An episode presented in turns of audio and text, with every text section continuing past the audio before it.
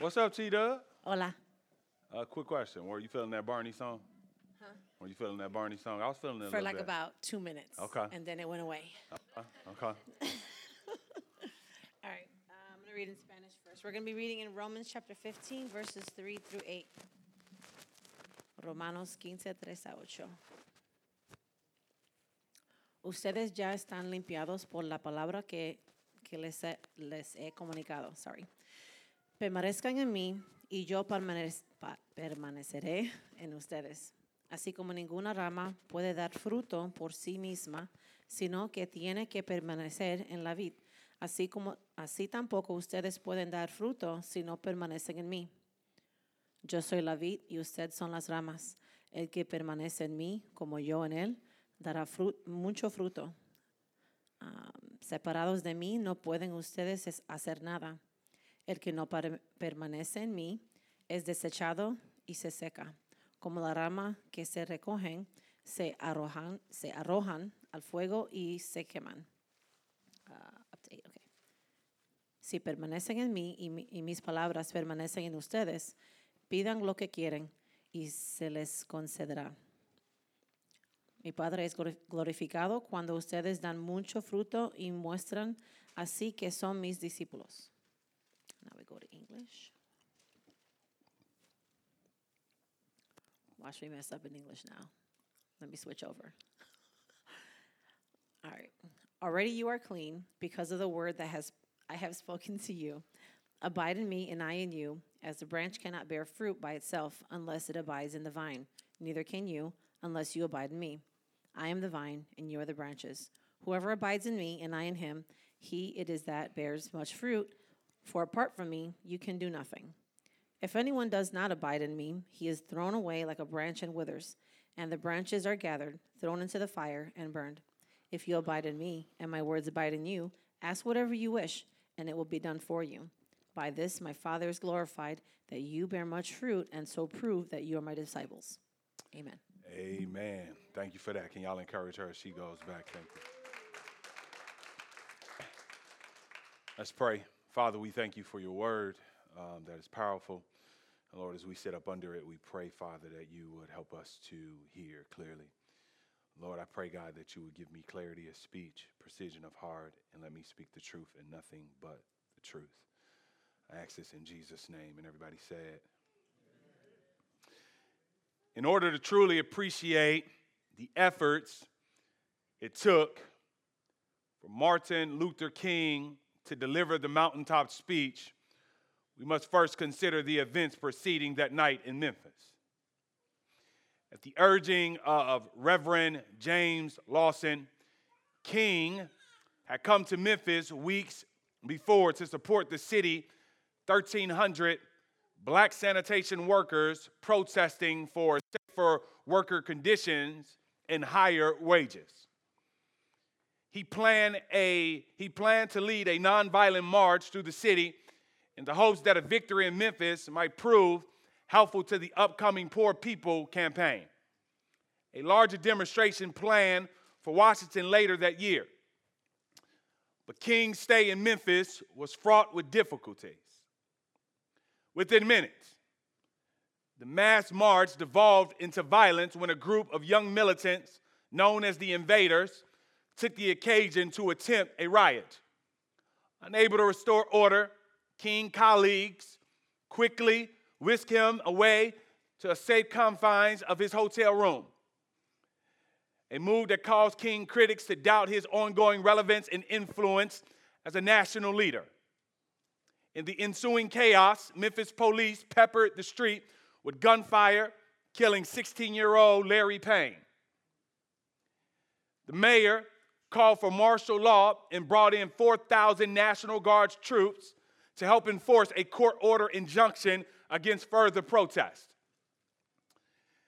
It was the first and only time the king led a march that ended in violence and a boy had been killed in the process. King was devastated. To make matters worse, he had been informed by unknown sources that certain threats against his own life could be realized any day. King was keenly aware that that he would likely be killed if he remained in Memphis. Deeply depressed, King left the city, headed to Atlanta, uncertain whether he would ever return or whether he would continue to carry the burden of the movement. It was in this low state that King somehow find, found the strength to return to Memphis. On April 3rd, he reluctantly made his way through a torrential downpour towards the crowd gathered at Mason Temple Church.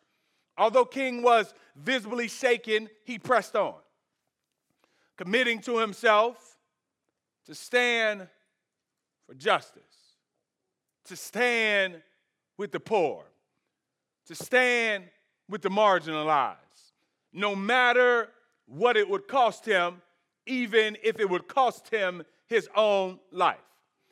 Uh, King is teaching us something this morning. Drawing on Moses' ascent atop mountain, par- paramount view of the promised land, Deuteronomy 32 49, King explains in now immortal words. This is what he says We got some difficult days ahead, but it really doesn't matter to me now because I've been to the mountaintop. I don't mind. Like anybody, I would like to live a long life of longevity, and it has its place. But I'm not concerned about that now. I just want to do God's will. And He allowed me to go up to the mountaintop, and I've looked over, and I've seen the promised land. And I may not get there with you, but I want you to know tonight that we as a people will get to the promised land. Friends, when we consider the circumstances surrounding King, we marvel at the mountaintop speech. How did King press on? How did he bear fruit in those hours, in those moments of difficulty and complexity too deep for words to explain? Might I contend this morning that King kept going, that King kept pressing forward, and King didn't give up because King was abiding in Christ. God has called us to abide in Him and find both our delight and our strength in Jesus.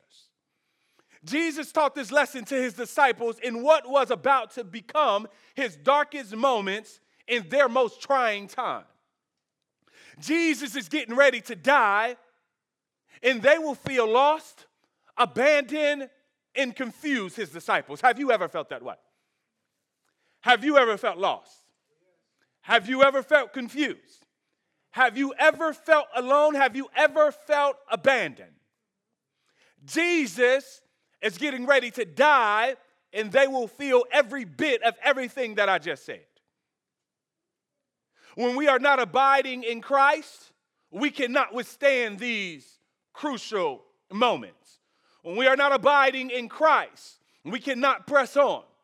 When we are not abiding in Christ, our circumstances become bigger than God. It is in this moment that Jesus illustrates himself as the true vine, aka their life giver and sustainer. I don't know if you caught it, but Jesus is illustrating himself as the life giver in the life sustainer. And you need to zoom in on that. You need to lean in on that. You need to understand not only does God give you life, but God sustains your life. Oh, that didn't rock you the way that it should have. God is the one that's keeping you right now. God is the one that's keeping you in your right mind. God is the one that's keeping you moving. God is the one that's allowing you to roll out the bed even those days when you don't want to roll out the bed. God doesn't only give us life, but God sustains our life. Oh, I wish I had some people that understood what it meant to understand that Jesus is not just the life giver, but the life sustainer, that He keeps you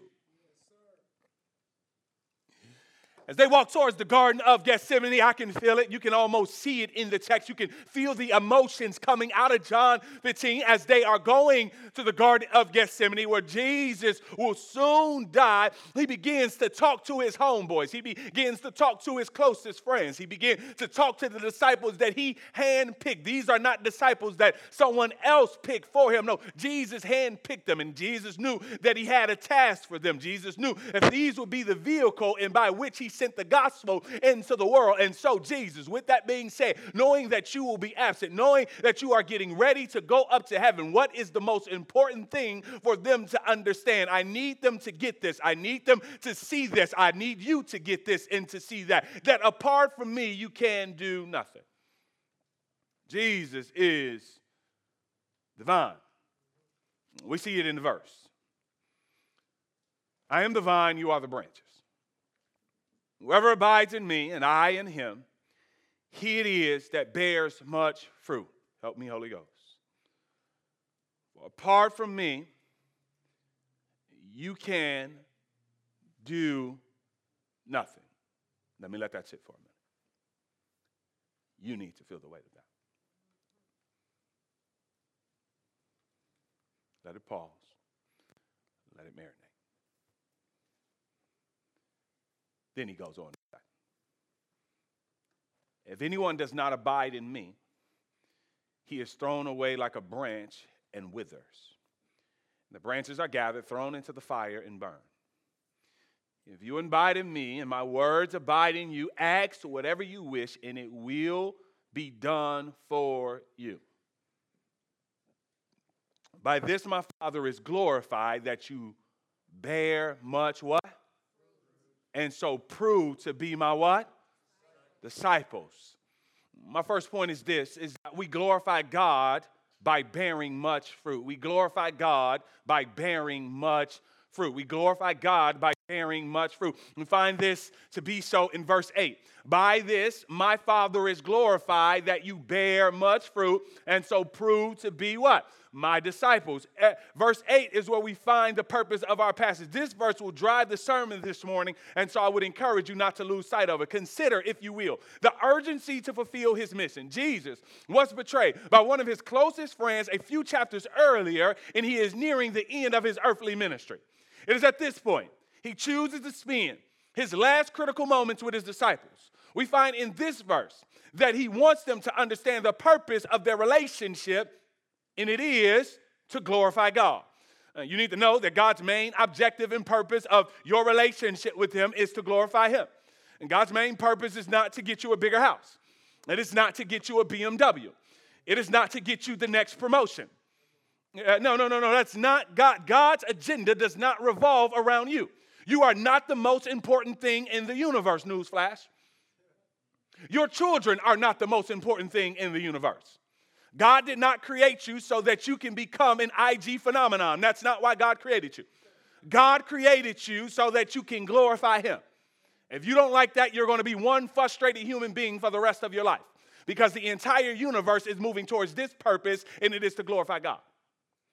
Friends, this is also the purpose of our relationship to the Son, which is to glorify God by bearing fruit.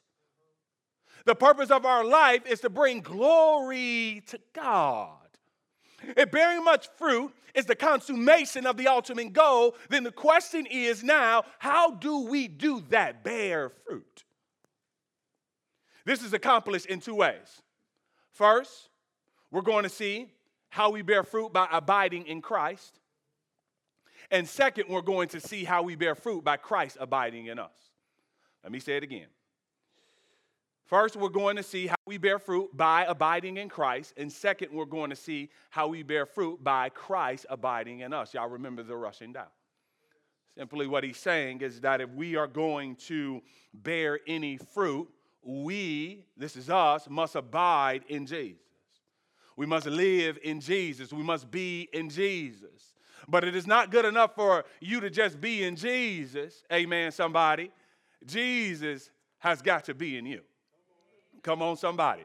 Uh, uh, uh because if he ain't in you, you're not in him, right? It got to be both ways. You got to be in him. Amen. And when we open up your life, Now, now let's be honest. Now, some of y'all, people open y'all up, we're gonna find all kind of stuff in there. All right, may find some cuss words in there. I don't know. Uh, may find some Tito's. And no, let me just stop playing with y'all. Uh, but we must abide in Him, and Christ must abide in us. We bear fruit by abiding in Christ. We see this in verse 5. Christ informs us of this in verse 5. Whoever abides in me, he is that bears much fruit. It is essential that we understand what abide means. As it is mentioned several times in this chapter, abide means to remain, it means to stay, it means to continue, it means to dwell. Somebody needs this this morning. No less than six times in these verses, Jesus uses the phrase in me. No less than six times, Jesus used the phrase in me. That little phrase is packed with so much theological truth. Well, how do we get in Christ? How do we get into Jesus? How do we get into Jesus? What causes us to be in Jesus? How do we get inside of the Savior? We get inside the Savior by being born again. When we are born again, our new life begins in Christ. Mm-hmm. This, is, uh, uh, uh, uh, this is good. When you are born again, you are born into Jesus. It's like a pregnancy. The new baby abides inside of its what? Its mother. The baby is in mommy. And in mommy, the baby receives all that it needs. But the baby must remain in mommy if it will what? If it will grow. And God wants us to abide in Christ like that. We need to depend on Him just as much as a baby depends on its mother. Family, who are you abiding in this morning? Is my question. Who are you continuing to dwell with? I mean, people brag all the time about who they know and hang with. Whoever it is that we love abiding with, we try to be like them. If they watch Ghosts, we want to watch. Oh, y'all act like y'all know what I'm talking about. We want to watch Ghosts. If they want to watch, I'm just going to say Valley. Y'all just keep looking at me. Uh, uh, we want to watch that. Uh, uh, uh, yeah, yeah, y'all remember the old saying, I want to be like Mike. Those who wanted to be like Mike bought his headbands, they bought his shoes, they bought his jersey. Why? Because they wanted to be like who? They wanted to be like Mike. Abiding is about closeness. It's about, it's like peanut butter and jelly. It's right together, just like that. That wasn't even in my notes, but I love me some peanut butter and jelly. All right? We're talking about closeness. How does a believer abide in Christ? We abide by the Holy Spirit. The Holy Spirit simultaneously connects and keep us in Christ. In this way, we as believers are filled with the life of Christ. The Holy Spirit keeps us in Christ by first opening our eyes to our dependency of Him. In verse 5, he says, Apart from me, you can do nothing. One of the things that God is going to open your eyes up to, one of the things that God is going to illuminate your mind to is this fact and this truth that you need me, that you can do nothing without me. And many of us have walked in our pride and our arrogance, and we have failed to our faces because we realize that when we try to do life without Jesus, things begin to fall apart. Some of our marriages have fallen apart because of this. Some of us have fallen back into sin because we thought that we can do something without Jesus. But Jesus is clear. If you leave me, if you do not abide in me, don't you get beside yourself and think that the holiness and the fruit that you're producing is because of you. It is because of me that you're anything. You're nothing without me. Oh, what would happen if we get this? Oh, how better our relationships would become. Oh, how much more fruit we would produce. I'm trying to preach it so that you understand it. This verse here says, Apart from me, you can do nothing. Spiritually dry. Don't want to worship. Heart's cold. Because you're trying to worship God apart from Jesus. Now, you may get so far down the road, but at some point, you're going to run out of gas. You may be able to fake the funk for a moment, but at some point, you're going to run out of gas. At some point, you're going to have to connect with the Savior if you're going to keep going. Anybody ever had a season in your life where you tried to do it your own way? Anybody ever been in that season where you tried to worship God in your own strength and what happened? The Holy Spirit reminds you that you are nothing without Jesus. We never, never, never, never, never, never, never go to a place where we don't need Jesus. There's a lane of teaching that says Jesus saves you, then it's up to you. Foolishness. Jesus doesn't just save you, he keeps you. You know, at some point, the baby, uh, the, the baby mommy gives birth to, the baby grows up, it gets an education, then a job, then the baby moves out. The baby goes from dependent to independent, and you can't file them on your taxes anymore. Just keep looking this way. Friends, we never grow up to the point that we can say, okay, Jesus, I don't need you anymore. And the issue is, is many of us act like that. We stop reading our word. We stop going to church. We stopped praying. And the crazy part is some Christians have stopped doing this during the pandemic.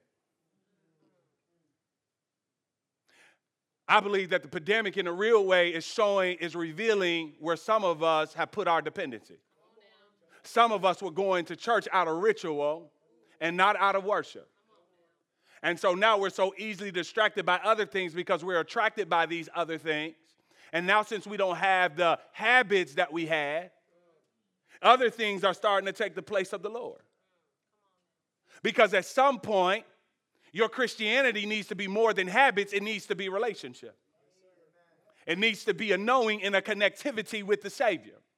And when we are not connected with the Savior, it's easy for us to leave the Savior.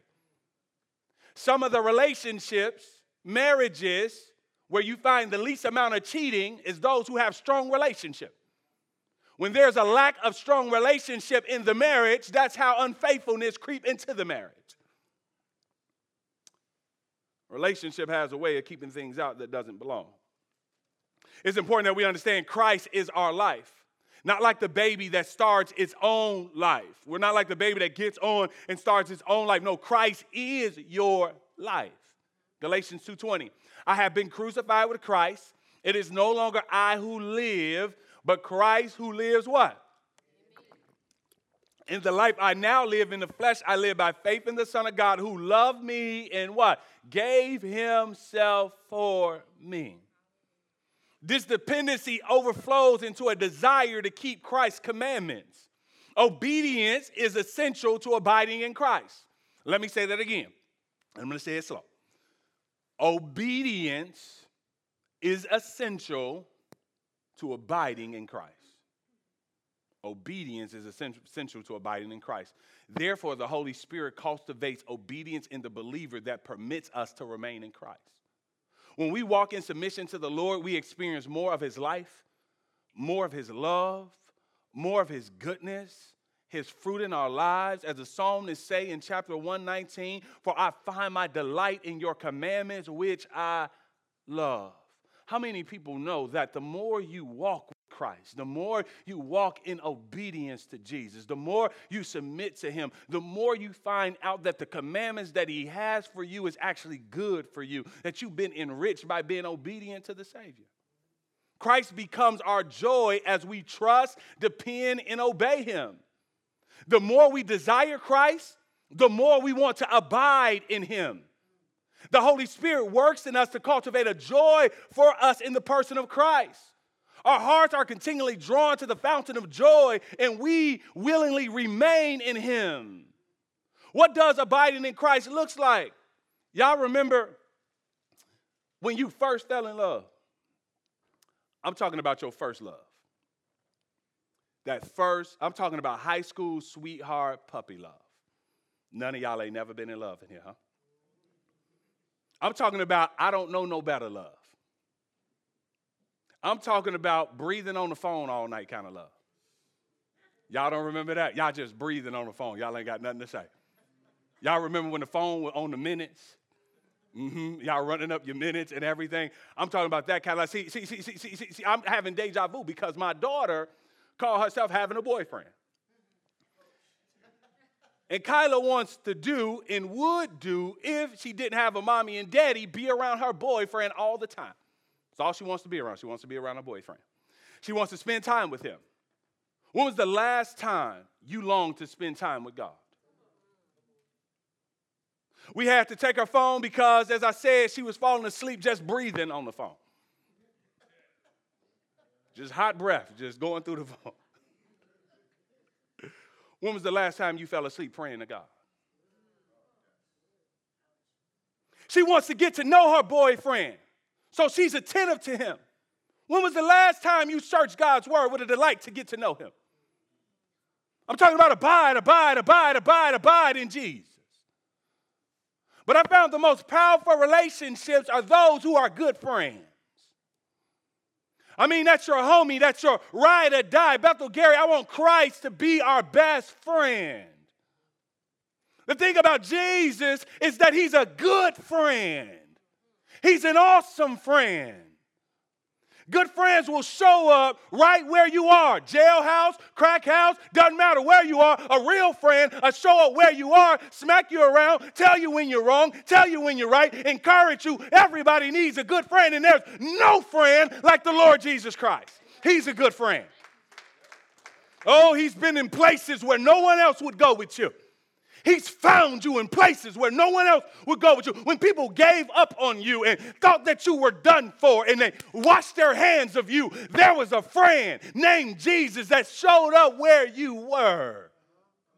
People will walk out on you in the middle of your depression. They'll walk out on you when you're broke, but Jesus will stick with you. Oh, you know that he'll stick with you because he went to the cross for you. He died for you. He rose for you. Uh, Jesus is a good friend. But, but, but, I'm thankful. I'm grateful. I can almost shout right now. I want to lift up my voice because there's some better news. Not only are we to abide in Christ, but thanks be to God, our abiding in Christ is not left to us alone. Oh, praise God for that. Thank God that my abiding with Him is not left up to me alone. Did you know it was God that keeps you abiding in God? Did you know your love for God is not just your love for God, but God's love for God inside of you? Did you know that God is working in you to keep you in Him? So we bear fruit not only by abiding in Christ, but we bear fruit by Christ abiding in us. Fruit comes from the life of Christ in the soul of man. It is, it is a power. Mm. Fruit that we bear, that love that Andrew was talking about, that joy, that, that self control. Oh, something great happens, to something that God does in the inside of us. That all that life that you're experiencing as a believer, that, that anger that's leaving away, that, that, that, that, that, that, that, that, that putting other needs before you. Oh, that's Jesus down in the inside. That's the power of the Holy Ghost at work inside of you. It is the life of Christ in the soul of man that causes us to bear fruit. You need to understand the power and the essence of Jesus being on the inside of you. The Bible puts it this way that the same power that raised Jesus from the dead is at work in you. That's a whole lot of power. That's a lot of power. God has put something down in the inside of you that is so omnipotent that it drives out darkness, that it drives out those things that contradict his character. I'm talking about the power in the life of Jesus. Jesus doesn't come in the inside of you and lay dormant. This is a powerful Lord that is in the inside of you. And when he starts working and when he gets down on the inside, it's the reason why we say, I can't be the same person I used to be. Because when Jesus gets down in you, ain't no you might change. Oh no, there's no I might change. There's no maybe I'll change. Maybe he'll deliver me. Maybe he'll set me free. Maybe I'll get out of this. Friends, I came to tell you whom the Son sets free is free indeed. And the word is true, even when your life is showing that, even when your life is in contradiction with the word. I brought some scripture, Chris. I knew that they were going to need it. Uh, here, here it is, Hosea 14 8. I did my homework. God says, I'm like an evergreen cypress. From me comes your fruit. Oh, that's good right there. That, that, that, that, oh, oh, that's good right there. From me comes your fruit. This is good right here. The reason why I love it because that right there shuts everybody mouth in the room. Mm-hmm, mm-hmm, mm-hmm. It makes you stop uh, uh, uh, looking down at your neighbor. Mm-hmm. It makes you stop looking down on people who are not further along in their own Christianity than you. Right here it says, "From me comes your fruit." That God gets all of the credit. Christ's life is so powerful, it naturally overflows outward from where he dwells. This is why you can't be saved and be fruitless. Jesus is going to come out of you. He's that powerful. His life must break through anything he abides in, namely by producing fruit. Christ abides in us by the Spirit. Therefore, if anyone will produce fruit, they must be born again. It is the new birth that causes Christ to take residency via the Spirit. The Spirit does not reside in you and sit on a sofa on your heart. He's moving, He's active. He's working to produce fruit. Galatians 5 22 to 23. But the fruit of the Spirit is love. I said love. Uh, joy. I said joy. Uh, peace. Uh, you still amening with me? All right, get ready to say ouch. Uh, uh, patience. Ouch.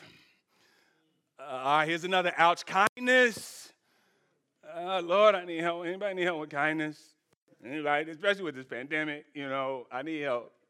Uh, what about goodness? Faithfulness? Uh, gentleness? Lord, help us. Self control. Woo!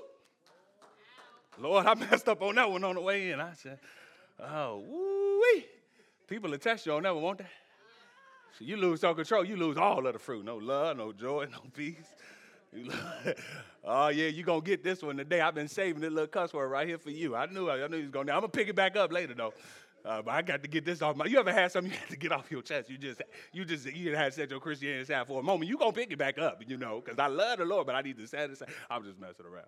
The Spirit opens our hearts to more truth in God's Word, and we behold Christ more clearly.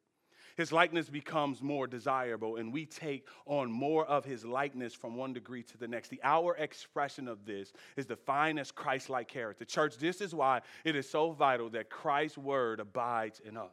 Christ enables himself to dwell in us more richly through his living and abiding word. You are not going to live for Jesus if you are not in the word.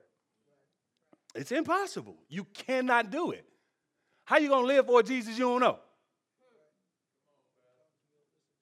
How you going to be obedient to some commandments you don't even know? How you going to be like Christ and you ain't got the mind of Christ? Fam, Christ has made his home in us who believe and is continually unpacking, transferring, dispensing, or remitting who he is to our understanding and heart. We're experiencing this right now in the Harris household. We're getting ready to move into our new house real soon, and we're going to bring a bunch of stuff with us, and we are going to unpack those things into the house to make that house reflect us. Friends, this is what Christ does when he moves in. He unpacks those things that are like him into your house, into that house, feels, smells, talks, and looks like him. He is a God that causes us to overflow with goodness. Because he is full of life and breath and depth, so much he cannot be contained. And by the Spirit, he admits all things that would try to lock him out from abiding in your heart. Jesus plans to abide in us for how long? How long does Jesus plan to abide in you? forever.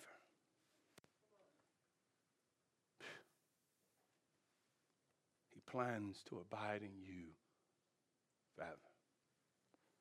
And that's huge. You know how hard it is to dwell with people? You know how hard it is to dwell with someone forever?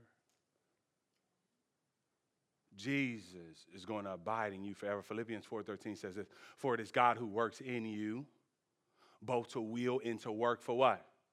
His good pleasure. It is God abiding in you that keeps you abiding in God.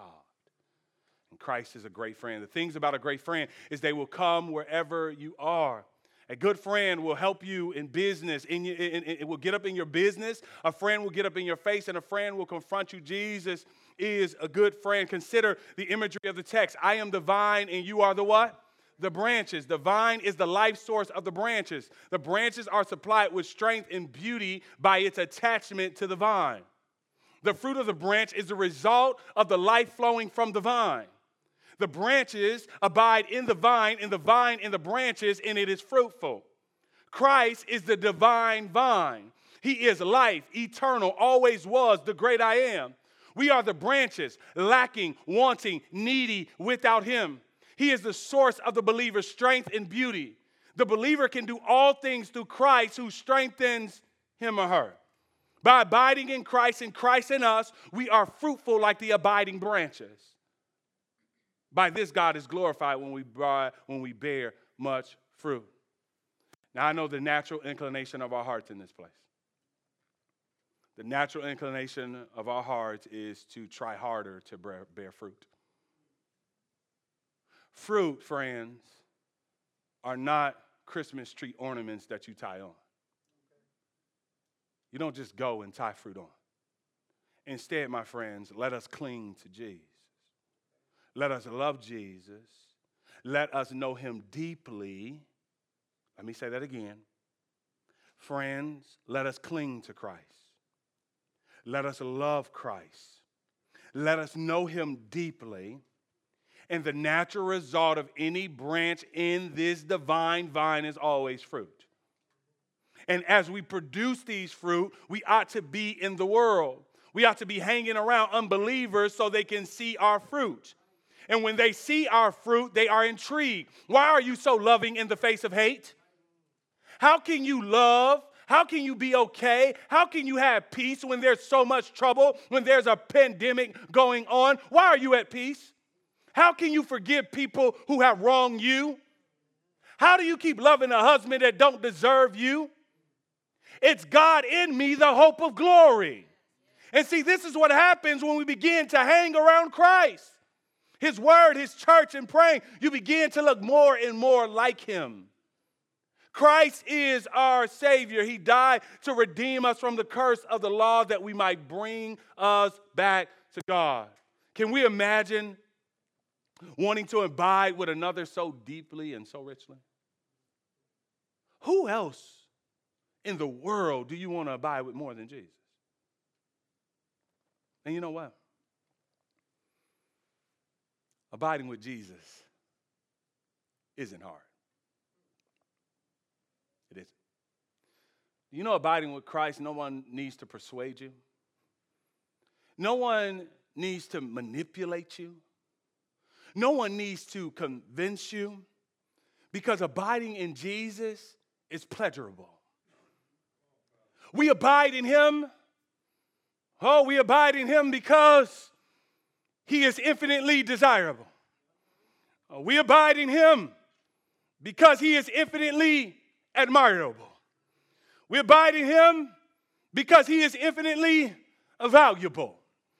We abide in him, friends, because he is infinitely enjoyable. We abide in him because he is infinitely uh, satisfying. We abide in him because he's the lion of the tribe of Judah. Help me preach this morning. We abide in him because he came down 42 generations to redeem us back to God. We abide in him because we were lost in sin and we were not fit to live and we were not ready to die. We abide in him because Genesis tells us to abide in him because he's the seed of the woman. We abide in him because Exodus tells us to abide in him because He's the Passover lamb. Turn over with me to Leviticus. Leviticus tells us to abide in him because he's the high priest. Uh, numbers tells us, uh, the Numbers tells us to abide in him because he's a pillar of cloud by day and a pillar of fire by night. Uh, Deuteronomy calls him the lawgiver. Joshua calls him the captain of my salvation. Ruth calls him my kinsman. Samuel calls him the righteous prophet. Judges calls him the holy judge. And the book of Kings says that he's the King of Kings and the Lord of Lords. And Chronicle says that he's a prayer answering God. And all through the Bible, saints keep in their right mind because he is infinitely enjoyable to abide in. Friends, this is the Jesus that keeps our soul. This is the Jesus whom we ought to delight in. This is the Jesus and whom you and I need to continually fall in love with. Friends, as Angie said, don't let anything pluck you away from this divine vine. The good news is, is that Jesus says, no one will be able to pluck you out of my hand. Come, all you branches who need life. Come, all you branches who are dry and withered. Come, all you branches who are frustrated. Come, all you branches who are in darkness. Come, all of you branches that do not have life. Come, all you branches who are scared of hell. Come, all you branches who are frustrated with your sin. Come, all you branches that need fruit. Come to Jesus and watch Him cause you to come to life. And all of you branches who are in him already. Remain in him. Abide in him. Draw life from him. Know him. Go into the secret place with him. We can go beyond the veil, amen. Unlike Prophet Quincy, who told me that we could. We can go beyond the veil because Christ has tore the veil. We have access to him. Let us take advantage of that. And when we abide in Jesus, the Father is glorified because we bear fruit and so prove to be his disciples.